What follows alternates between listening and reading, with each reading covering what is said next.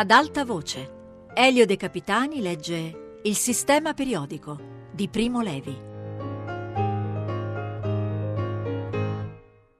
Cerio.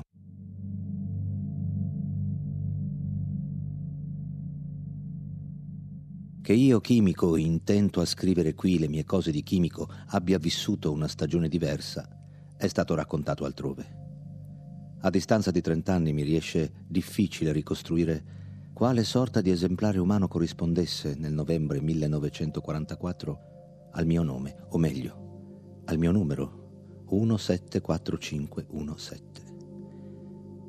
Dovevo aver superato la crisi più dura, quella dell'inserimento nell'ordine del lager, e dovevo aver sviluppato una strana callosità se allora riuscivo non solo a sopravvivere, ma anche a pensare a registrare il mondo intorno a me e persino a svolgere un lavoro abbastanza delicato in un ambiente infettato dalla presenza quotidiana della morte ed insieme reso frenetico dall'avvicinarsi dei russi liberatori giunti ormai a 80 chilometri da noi. La disperazione e la speranza si alternavano con un ritmo che avrebbe stroncato in un'ora qualsiasi individuo normale. Noi non eravamo normali perché avevamo fame. La nostra fame di allora non aveva nulla in comune con la ben nota e non del tutto sgradevole sensazione di chi ha saltato un pasto ed è sicuro che non gli mancherà il pasto successivo. Era un bisogno, una mancanza, uno yearning che ci accompagnava ormai da un anno. Aveva messo in noi radici profonde e permanenti, abitava in tutte le nostre cellule e condizionava il nostro comportamento.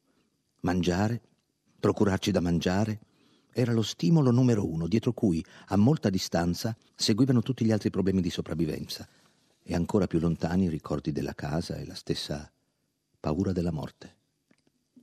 Ero chimico in uno stabilimento chimico, in un laboratorio chimico, anche questo è già stato raccontato, e rubavo per mangiare.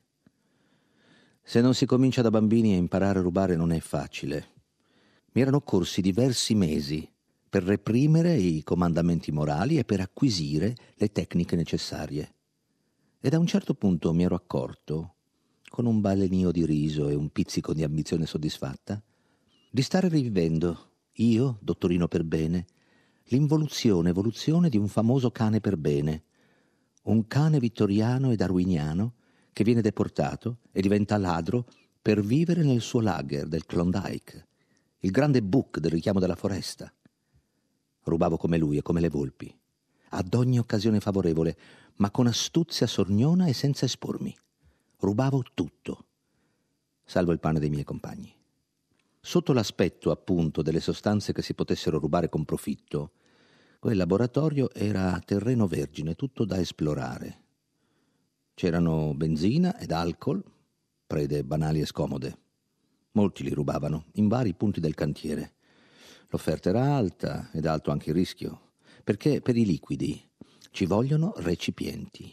È il grande problema dell'imballaggio, che ogni chimico esperto conosce e lo conosceva bene il Padre Eterno, che lo ha risolto brillantemente da par suo, con le membrane cellulari, il guscio delle uova, la buccia multipla degli aranci e la nostra pelle, perché liquidi, infine, siamo anche noi. Ora, a quel tempo non esisteva il polietilene che mi avrebbe fatto comodo perché è flessibile, leggero e splendidamente impermeabile. Ma è anche un po' troppo incorruttibile. E non per niente il Padre Eterno medesimo, che pure è maestro di polimerizzazioni, si è astenuto dal brevettarlo. A lui le cose incorruttibili non piacciono.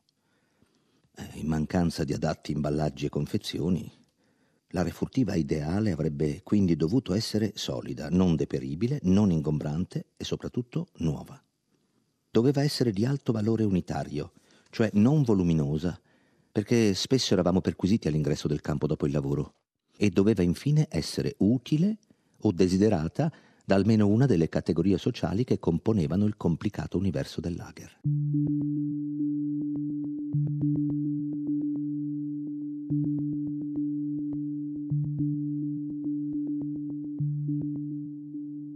Avevo fatto in laboratorio vari tentativi, Avevo rubato qualche centinaio di grammi di acidi grassi, faticosamente ottenuti per ossidazione della paraffina da qualche mio collega dall'altra parte della barricata, Ne avevo mangiato una metà e saziavano veramente la fame, ma avevano un sapore così sgradevole che rinunciai a vendere il resto. Avevo provato a fare delle frittelle con cotone idrofilo, che tenevo premuto contro la piastra di un fornello elettrico. Avevano un vago sapore di zucchero bruciato, ma si presentavano così male che non le giudicai commerciabili. Quanto a vendere direttamente il cotone all'infermeria del lager, provai una volta, ma era troppo ingombrante e poco quotato mi sforzai anche di ingerire e digerire la glicerina, fondandomi sul semplicistico ragionamento che, essendo questa un prodotto della scissione dei grassi, deve pure in qualche modo essere metabolizzata e fornire calorie. E forse ne forniva, ma a spese di sgradevoli effetti secondari. C'era un barattolo misterioso su di uno scaffale. Conteneva una ventina di cilindretti grigi, duri, incolori, insapori e non aveva etichetta. Questo era molto strano, perché quello era un laboratorio tedesco, sì, certo. I russi erano a pochi chilometri. La catastrofe era nell'aria, quasi visibile. C'erano bombardamenti tutti i giorni, tutti sapevano che la guerra stava per finire, ma infine, alcune costanti devono pure sussistere. E fra queste c'era la nostra fame, e che quel laboratorio era tedesco e che i tedeschi non dimenticano mai le etichette. Infatti tutti gli altri barattoli e bottiglie del laboratorio avevano etichette nitide, scritte a macchina o a mano in bei caratteri gotici. Solo quello non ne aveva. In quella situazione non disponevo certamente dell'attrezzatura e della tranquillità necessarie per identificare la natura dei cilindretti. A buon conto ne nascosi tre in tasca e me li portai la sera in campo. Erano lunghi forse 25 mm e con un diametro di 4 o 5. Li mostrai al mio caro amico Alberto. Alberto cavò di tasca un coltellino e provò ad inciderne uno. Era duro, resisteva alla lama. Provò a raschiarlo, si udì un piccolo crepitio e scaturì un fascio di scintille gialle. A questo punto la diagnosi era facile. Si trattava di ferro cerio, la lega di cui sono fatte le comuni pietrine per accendisigaro. Ma perché erano così grandi? Alberto, che per qualche settimana aveva lavorato da manovale insieme con una squadra di saldatori, mi spiegò che vengono montati sulla punta dei cannelli ossi acetilenici per accendere la fiamma. A questo punto mi sentivo scettico sulle possibilità commerciali della mia rifultiva. Poteva magari servire ad accendere il fuoco, ma in lager i fiammiferi illegali non scarseggiavano certo. Alberto mi redarguì. Per lui la rinuncia, il pessimismo, lo sconforto erano abominevoli e colpevoli. Non accettava l'universo concentrazionario, lo rifiutava con l'istinto e con la ragione, non se ne lasciava inquinare. Era un uomo di volontà buona e forte ed era miracolosamente rimasto libero e libere erano le sue parole e i suoi atti. Non aveva abbassato il capo, non aveva piegato la schiena. Un suo gesto, una sua parola, un suo riso avevano virtù liberatoria, erano un buco nel tessuto rigido del lager e tutti quelli che lo avvicinavano se ne accorgevano, anche coloro che non capivano la sua lingua. Credo che nessuno, in quel luogo, sia stato amato quanto lui. Mi redarguì. Non bisogna scoraggiarsi mai, perché è dannoso e quindi immorale, quasi indecente. Avevo rubato il cerio? Bene, Ora si trattava di piazzarlo, di lanciarlo. Ci avrebbe pensato lui. Lo avrebbe fatto diventare una novità, un articolo di alto valore commerciale. Prometeo era stato sciocco a donare il fuoco agli uomini invece di venderlo. Avrebbe fatto quattrini, placato Giove ed evitato il guaio dell'avvoltoio. Noi dovevamo essere più astuti. Questo discorso della necessità di essere astuti non era nuovo fra noi. Alberto me lo aveva svolto sovente e prima di lui altri nel mondo libero e moltissimi altri ancora me lo ripeterono poi infinite volte fino ad oggi con modesto risultato. Anzi, col risultato paradosso di sviluppare in me una pericolosa tendenza alla simbiosi con un autentico astuto, il quale ricavasse o ritenesse di ricavare dalla convivenza con me vantaggi temporali o spirituali. Alberto era un simbionte ideale perché si asteneva dall'esercitare la sua astuzia ai miei danni. Io non sapevo, ma lui sì, Sapeva sempre tutto di tutti, eppure non conosceva il tedesco né il polacco e poco francese, che nel cantiere esisteva una industria clandestina di accendini. Ignoti artefici, nei ritagli di tempo, li fabbricavano per le persone importanti e per gli operai civili. Ora, per gli accendini occorrono le pietrine ed occorrono di una certa misura. Bisognava dunque assottigliare quelle che io avevo sotto mano. Assottigliarle. Quanto e come? Non fare difficoltà, mi disse, ci penso io. Tu pensa a rubare il resto.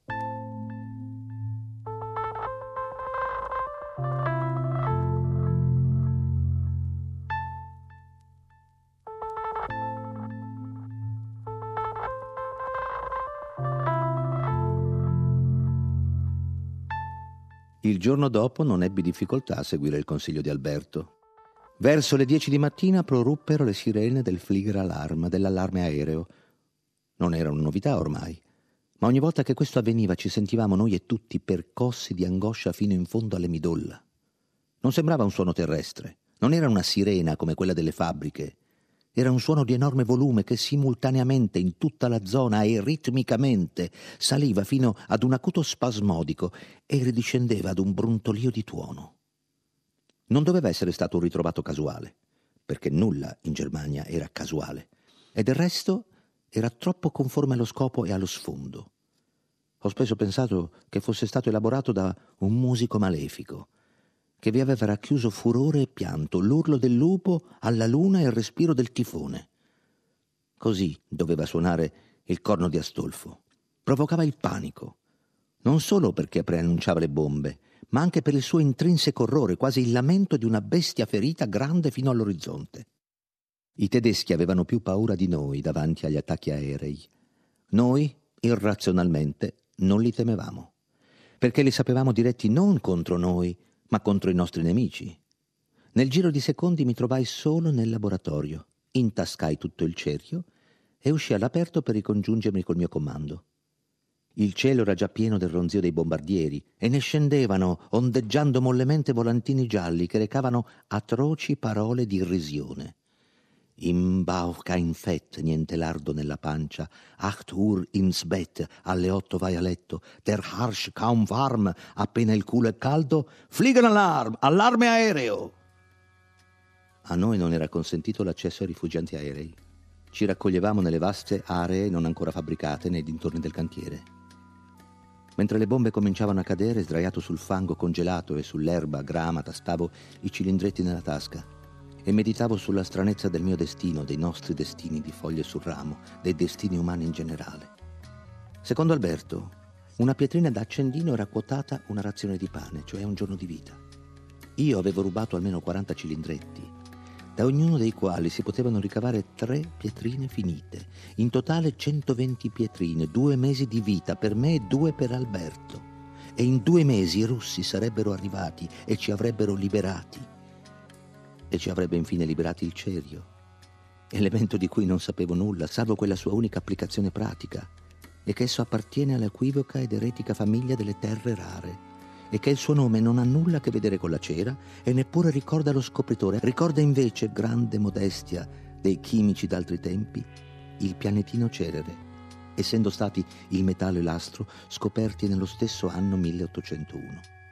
E forse era questo un affettuoso ironico omaggio agli accoppiamenti alchimistici, come il sole era l'oro e Marte il ferro, così Cerere doveva essere il cerio.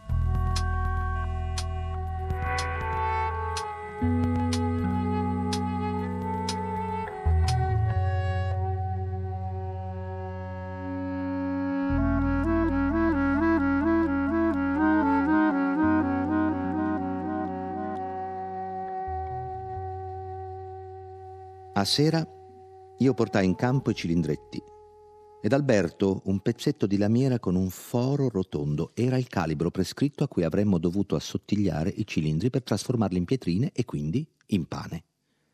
Quanto seguì è da giudicarsi con cautela. Alberto disse che i cilindri si devono ridurre raschiandoli con un coltello di nascosto perché nessun concorrente ci rubasse il segreto. Quando? Di notte? Dove? Nella baracca di legno, sotto le coperte e sopra il saccone pieno di trucioli, e cioè rischiando di provocare un incendio e più realisticamente rischiando l'impiccagione, poiché a questa pena erano condannati, fra l'altro, tutti coloro che accendevano un fiammifero in baracca. Si esita sempre nel giudicare le azioni temerarie, proprie o altrui, dopo che queste sono andate a buon fine. Forse non erano dunque abbastanza temerarie? O forse è vero che esiste un Dio che protegge i bambini, gli stolti e gli ebbri? O forse ancora queste hanno più peso e più calore delle altre innumerevoli andate a fine cattivo e perciò si raccontano più volentieri. Ma noi non ci ponemmo allora queste domande. Il lager ci aveva donato una folle familiarità col pericolo e con la morte. E rischiare il capestro per mangiare di più ci sembrava una scelta logica, anzi ovvia. Mentre i compagni dormivano, lavorammo di coltello notte dopo notte. Lo scenario era tetro da piangere. Una sola lampadina elettrica illuminava fiocamente il grande capannone di legno e si distinguevano nella penombra come in una vasta caverna i visi dei compagni stravolti dal sonno e dai sogni, tinti di morte, dimenavano le mascelle, sognando di mangiare. A molti pendevano fuori dalla sponda del giaciglio un braccio, una gamba nudi e scheletrici. Altri gemevano o parlavano nel sonno, ma noi due Eravamo vivi e non cedevamo al sonno. Tenevamo sollevata la coperta con le ginocchia e sotto quella tenda improvvisata raschiavamo i cilindri, alla cieca e a tasto. Ad ogni colpo si udiva un sottile crepitio e si vedeva nascere un fascio di stelline gialle. A intervalli provavamo se il cilindretto passava nel foro campione, se no continuavamo a rischiare, se sì rompevamo il troncone assottigliato e lo mettevamo accuratamente da parte. Lavorammo tre notti. Non accade nulla. Nessuno si accorse del nostro tramestio, né le coperte nel saccone presero fuoco e in questo modo ci conquistammo il pane che ci resse in vita fino all'arrivo dei russi e ci confortammo nella fiducia e nell'amicizia che ci univa. Quanto avvenne di me è scritto altrove. Alberto se ne partì a piedi coi più quando il fronte fu prossimo. I tedeschi li fecero camminare per giorni e notti, nella neve e nel gelo, abbattendo tutti quelli che non potevano proseguire. Poi li caricarono su vagoni scoperti che portarono i pochi superstiti verso un nuovo capitolo di schiavitù a Buchenwald o a Mauthausen. Non più di un quarto dei partenti sopravvisse alla marcia. Alberto non è ritornato e di lui non resta traccia. Un suo compaesano, mezzo visionario e mezzo imbroglione, visse per qualche anno dopo la fine della guerra, spacciando a sua madre a pagamento false notizie consolatorie.